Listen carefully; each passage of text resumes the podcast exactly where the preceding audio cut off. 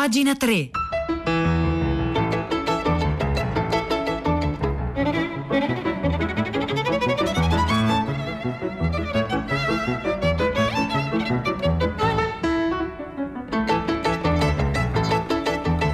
Le 9 in punto, buongiorno da Vittorio Giacopini, benvenuti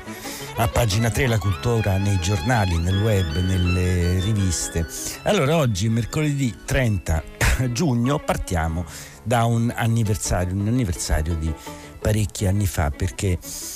il 30 giugno però del 1991 entrava in vigore la legge che aboliva l'ultimo razzismo di Stato. Stiamo parlando dell'apartheid, dell'apartheid sudafricano, quindi sono passati appunto 30 anni da quel eh, momento e si deve tornare su questo esperimento così significativo e anche su quell'evento che fu in qualche modo inaspettato. Molti temevano che ci sarebbe stato un bagno di sangue dopo la fine dell'apartheid e così non è stato c'è stato una sorta di miracolo, miracolo che però ha anche le sue ombre e infatti proprio di 30 anni di un miracolo imperfetto parla oggi Domenico Quirico sulla stampa in cui racconta, cerca di spiegare appunto che cosa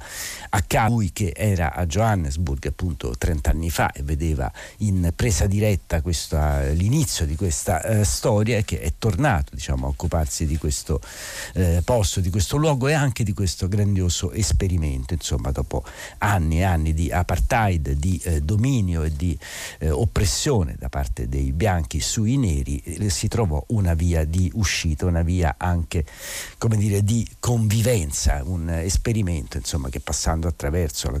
anche il lavoro di una commissione per la verità e la riconciliazione riuscì uscì, ad uscire da un passato di appunto oppressione per creare un nuovo assetto, ma appunto questo assetto ha anche dei suoi limiti, appunto si parla di miracolo imperfetto e di queste luci ed ombre sempre sulla stampa parla un, eh, uno scrittore, Ilya Trojanov, che si è trasferito proprio in eh, Sudafrica per studiare quel, quel, che sta accadendo, uno scrittore eh, bulgaro, si era abituato a cambiare casa e a, cambiare, a vivere in fuga dalla storia, è arrivato in Sudafrica nel 2002 per insegnare all'Università di Stellenbosch e eh, appunto eh, racconta in questa intervista Francesco Olivo, sempre della stampa, che eh, erano dieci anni, da quando lui è arrivato, erano passati più di dieci anni dalla fine dell'apartheid e mi sono subito accorto che le cose erano diverse da come le immaginava e appunto queste cose le ha raccontate in un libro che si chiama Il collezionista di mondi e le sintetizza in questa intervista a Olivo della stampa. Arrivai, racconta Trojanov, dopo un'esperienza nello Zimbabwe dove si era vissuta un'espressione di vitalità, di creatività, tutto il contrario di quello che sta succedendo adesso. Il Sudafrica del dopo apartheid mi incuriosiva, proprio come esempio di valorizzazione delle eh, differenze, però queste differenze appunto in qualche modo oltre a essere valorizzate sono anche troppo enfatizzate, nota Trojanov. Che cosa ha trovato? Infatti un paese nel quale ogni gruppo continuava a vivere per sé, con delle differenze sociali incredibili. La prima esperienza fu scioccante, arrivai a Città del Capo durante il carnevale, parcheggiai la macchina, mi unii a un corteo spettacolare, mi sembrava una cosa spontanea, ma all'improvviso tutti si mi fermarono e mi dissero tu chi sei? La videro come una provocazione, perché anche dopo dieci anni, dopo la fine dell'apartheid, c'era una mentalità ancora radicata, è stato difficile farci conti negli anni successivi. Insomma, che cosa ci fai? Voleva dire tu bianco, cosa ci fai in questo corteo di neri? Una, era, una provoca- era vissuta come una provocazione, il che vuol dire appunto che c'erano profonde differenze che ancora restavano. Queste profonde differenze hanno a che fare anche con l'elaborazione della memoria, con appunto il, per esempio con la figura chiave di quello che è stato il eh, padre fondatore del Sudafrica post-razzista e post-coloniale, ovvero Nelson Mandela e dice Trojanov proprio della figura di Mandela lo, stanno, lo hanno santificato e questo non gli ha fatto, non ha, non ha fatto bene. Quando un personaggio viene raccontato come un santo si perde la radicalità del suo discorso. È successo lo stesso con Gandhi, figura per alcuni versi simile a quella di Mandela, come avviene per molti cattolici la beatificazione di un personaggio fa sì che chiunque si senta autorizzato a non seguirne l'esempio. E poi ci sono altri personaggi, per esempio eh, ieri proprio nei giorni scorsi è stato condannato l'ex presidente Zuma e su questo Troianov non ha dubbi, Zuma è un personaggio molto negativo, assomiglia molto di più a Gabbe che non a eh, Mandela. E poi c'è la violenza perché comunque sia superata l'apartheid il Sudafrica è rimasto un paese profondamente eh, violento senza giustizia sociale dice Trojanov è impossibile che non ci sia la violenza in Sudafrica dopo la fine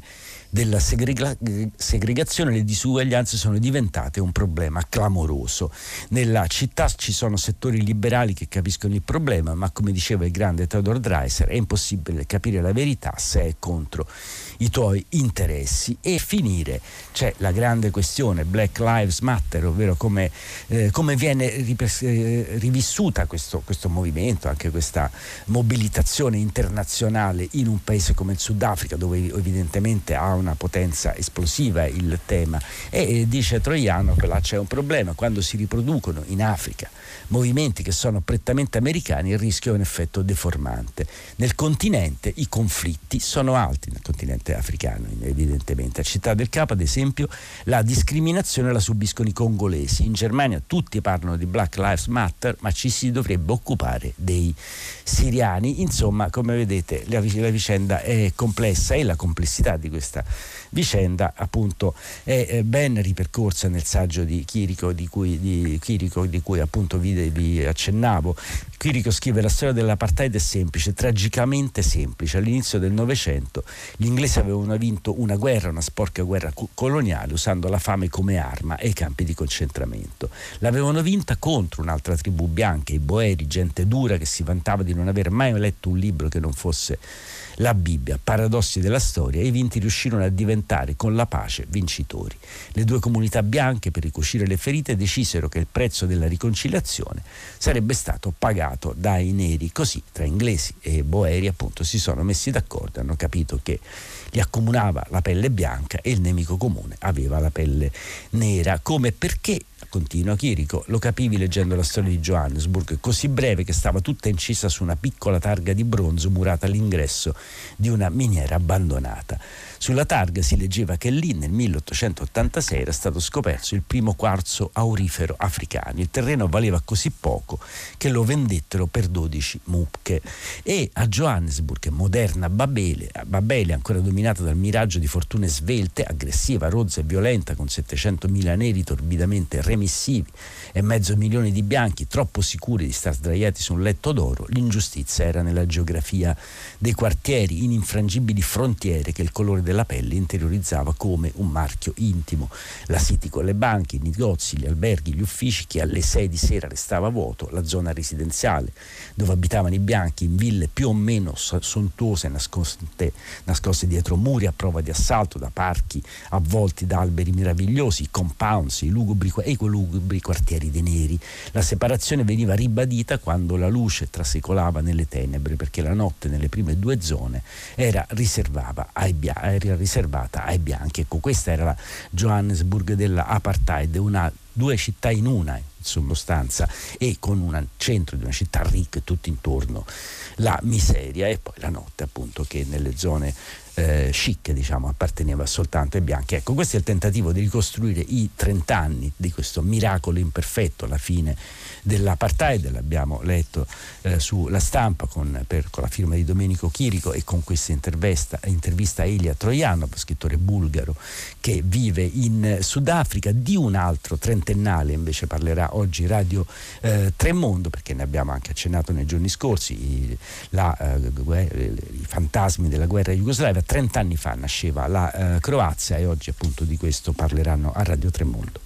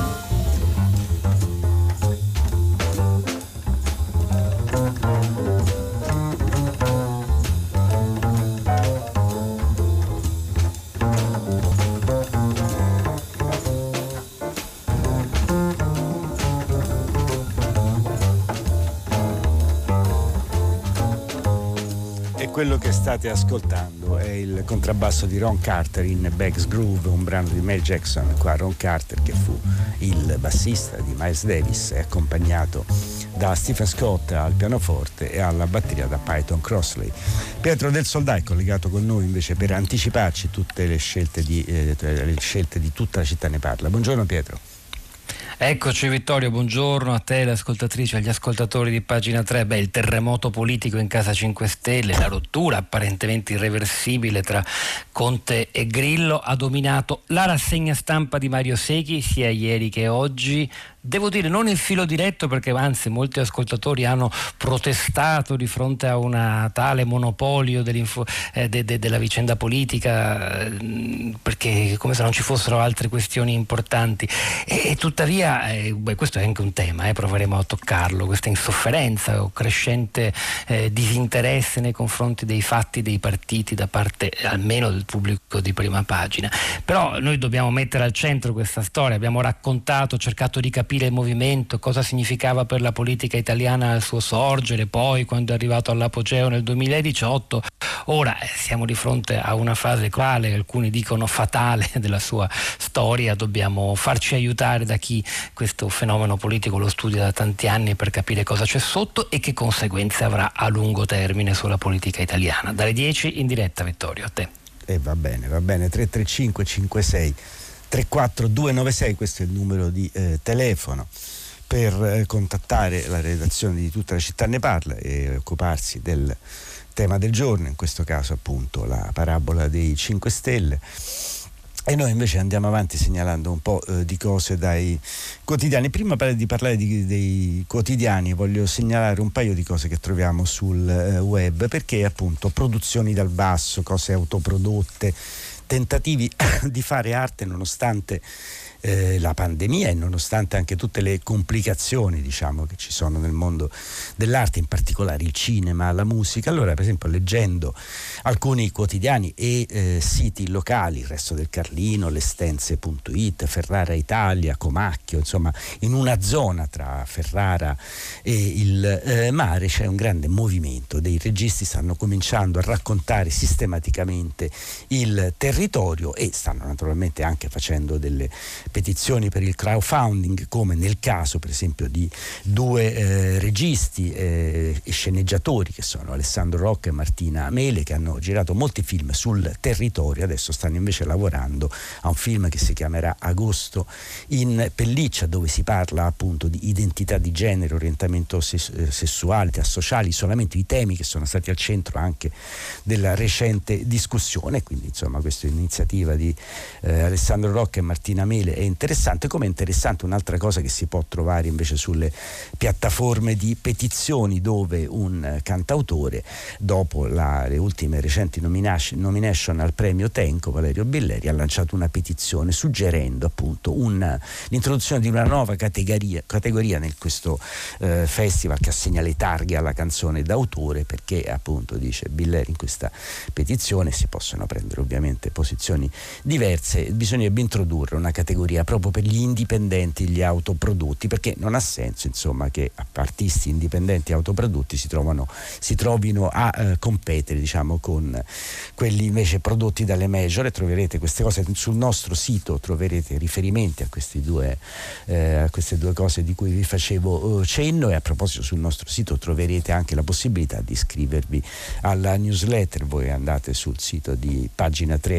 3.rai.it e appunto segnando la vostra mail riceverete tutte le segnalazioni della trasmissione. Invece molto velocemente un po' di questioni dai quotidiani, ad esempio il giornale dove appunto Stenio Solinas racconta di un saggio di Attilio Brilli dedicato al tema dell'orientalismo, il grande racconto del favoloso eh, Oriente, mentre invece delle prospettive, per il, nuove prospettive per capire il ventennio, il ventennio fascista, si occupa il manifesto che dedica attenzione a un libro curato appunto su questi temi, la ricostruzione storiografica del fascismo da Giulia Albanese per la casa editrice Carocci. Sulla Nuova Sardegna c'è un'intervista a Marcello Fois che ci spinge a riflettere sul fatto che la Sardegna non è soltanto Cagliari, ma di Sardegna torneremo a parlare nella puntata di oggi di pagina 3 che è una sorta di puntata cartolina, una serie di segnalazioni da luoghi del mondo e a proposito di luoghi del mondo c'è l'Inghilterra delle sorelle Bronte dove va all'asta la biblioteca delle sorelle Bronte, ne scrive Repubblica e c'è tutta una polemica in Inghilterra appunto perché si dice quello è un patrimonio pubblico, non è giusto che possa finire all'asta magari nelle mani di privati. Vari quotidiani, in particolare vi segnalo la Gazzetta del Mezzogiorno, ma non soltanto, si occupano della scomparsa invece di una grande storica dell'arte, Luisa Vertova, che è scomparsa appunto a 100 anni. E queste sono alcune segnalazioni dai giornali e dai siti di oggi, mercoledì 30 giugno.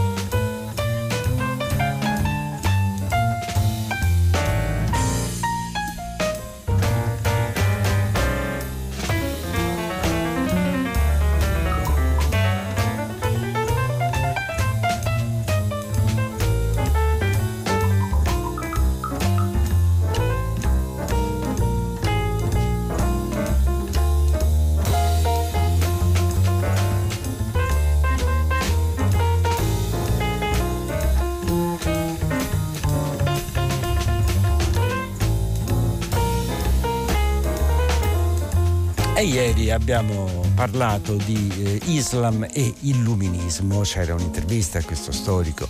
eh, turco Mustafa Achiol che invocava appunto un illuminismo per l'Islam. E di questi temi, non soltanto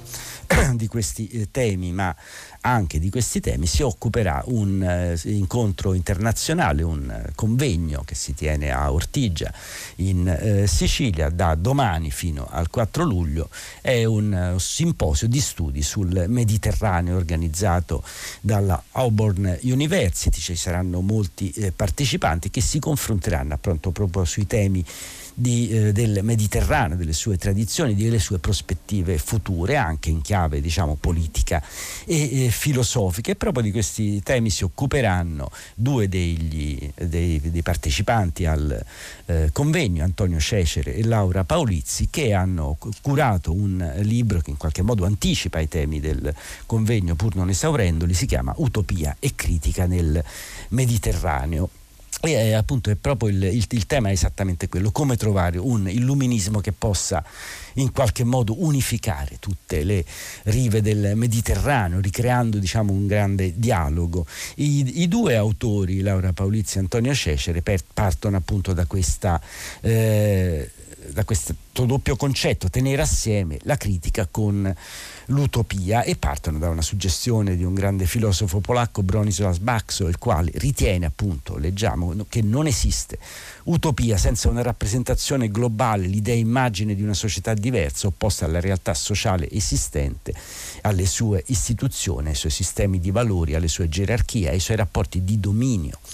e di proprietà all'ambito stesso che essa riserva al sacro. Ecco, riuscire a ripensare appunto il Mediterraneo fuori anche da semplificazioni, si è parlato molto nei, tempi, nei mesi scorsi dell'idea di pensiero mediterraneo, un'idea che è stata sviluppata sulla scorta di Albert Camus da eh, Franco Cassano, un grande pensatore scomparso di recente, ma anche quell'idea forse era un po' eh, riduttiva, un po' schematica, questo pensiero eh, meridiano dovrebbe in qualche modo passare attraverso il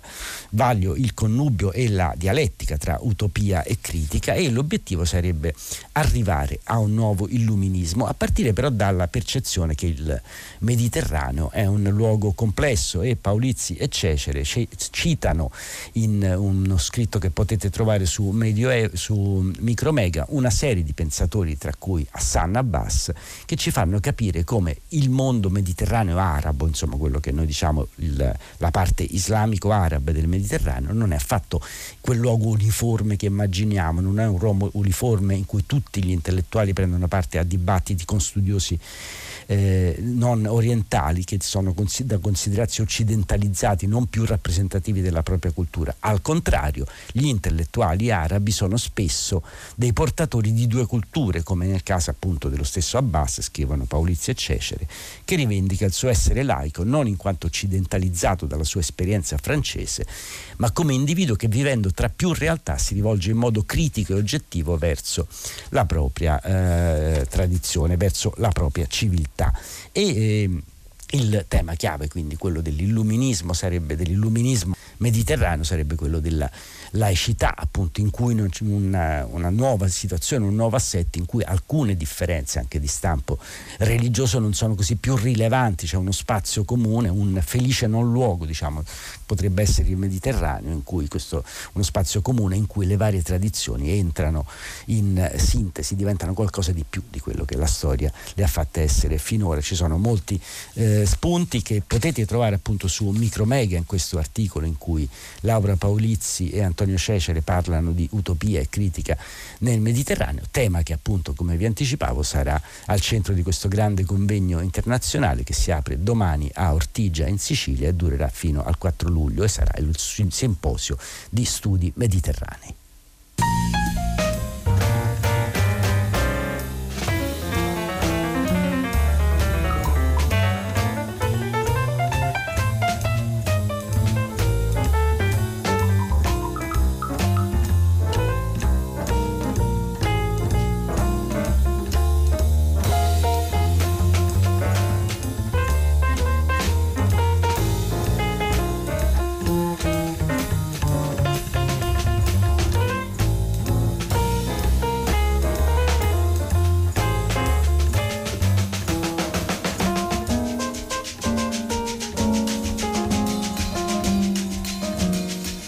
Mentre continuiamo ad ascoltare questo fenomenale pezzo di Ron Carter, continuiamo a spedire, diciamo, dal microfono, dal nostro microfono di Radio 3, un po' di cartoline, cartoline di suoni soltanto, non possiamo farvele vedere, ma proviamo a immaginarle assieme. Abbiamo parlato di eh, Africa di Sudafrica, abbiamo parlato di Mediterraneo, ora parliamo di un'isola che sta lì in mezzo al Mediterraneo ed ha caratteristiche singolari, sorprendenti, un posto affascinante come la eh, Sardegna. Cento di questi giorni, scrive oggi Elvira Serra sul Corriere della Sera, perché Elvira Serra ha compiuto, eh, ha, ha compiuto, un viaggio a Perdas de Fogu, Fughesu in eh, sardo, paesino dell'Olgiastra, dove c'è una caratteristica singolare. Cento di questi giorni perché appunto molti sono i centenari, centenari di questo paese. Ci sono otto centenari su 1700 abitanti. È un record e Elvira Serra ne ha parlato con, con il sindaco Mariano Carta, con il parroco Don Luca Fadda e con quello che è un po' il genius loci del posto, Giacomo Mameli, grande scrittore che tra l'altro appunto organizza per Das de Focu da anni un festival, sette sere, sette piazze, sette libri, in cui sono passati diciamo molte figure, molte star del panorama culturale internazionale, trasformando appunto Perdas de Fogu, Foghesu, anche in un centro di cultura. Ma insomma la cosa più interessante, più sorprendente è proprio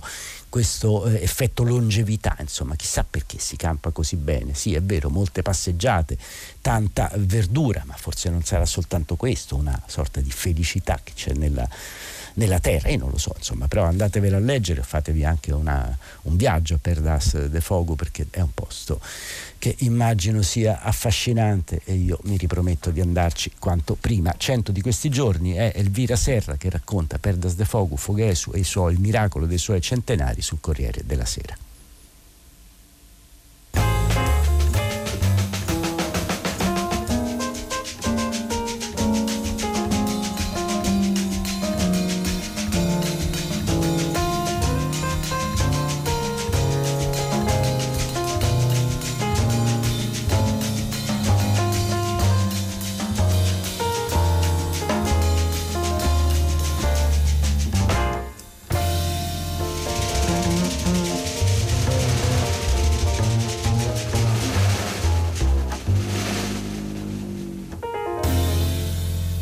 Questo era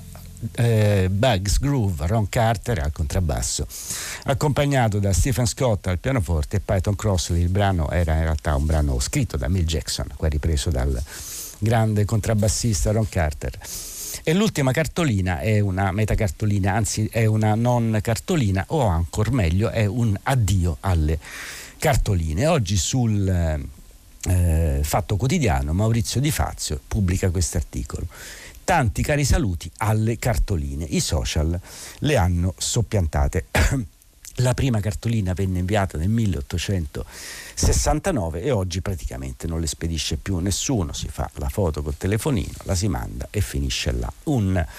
peccato, è anche diciamo, un peccato dal punto di vista dell'elaborazione grafica del paesaggio, del nostro modo di guardare il paesaggio, infatti delle cartoline al di fuori della nostalgia, ma proprio per capire eh, alcuni eh, aspetti che riguardano la nostra capacità di sistemare l'immaginario attraverso canoni estetici, si occupa un libro pubblicato dal saggiatore che si chiama Cari Saluti, che è stato scritto proprio non da uno storico ma da un graphic designer, Lorenzo Marchionni, che cerca cerca di raccontarci appunto qual è stata l'essenza, la vicenda e anche l'essenza estetica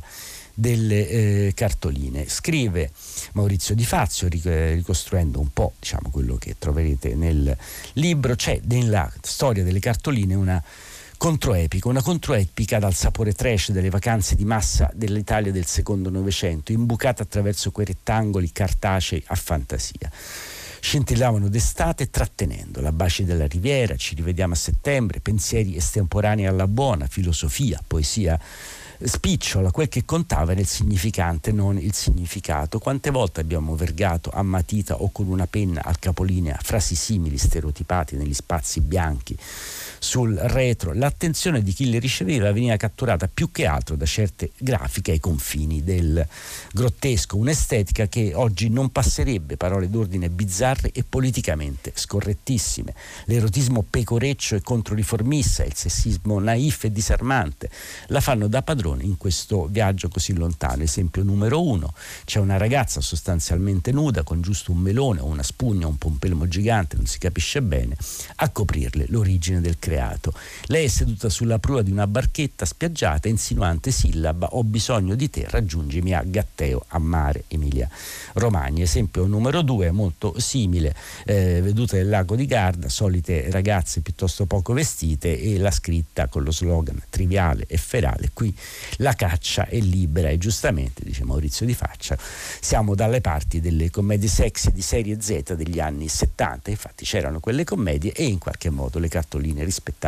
rispecchiavano anche questo, un'invasione di olografia porno, ma naturalmente non è soltanto questa la storia della cartolina, perché la storia della cartolina è anche la scoperta di alcuni luoghi che per molti di noi hanno magari visto soltanto in quel modo e a quei tempi vedevano soltanto in quel modo proprio perché non è che accendevi il com- computer, cercavi il nome di un paese e ti apparivano le immagini, dovevi farlo con, in altro modo, con i libri e in particolare appunto con le eh, cartoline cartoline, le cartoline diciamo come esperienza di un modo di rappresentare la storia, il paesaggio e l'Italia che è giunta alla fine, ne parla un libro che è scritto da Lorenzo Marchioni e ne scrive oggi Maurizio Di Fazio sul Fatto Quotidiano. E pagina 3 finisce qui da Vittorio Giacopini appuntamento domani mattina alle 9 grazie a Cristiana Castellotti a Maria Chiara Benarnec a Angela Landini in regia e a Fabiana Carobolante che ha curato la regia di oggi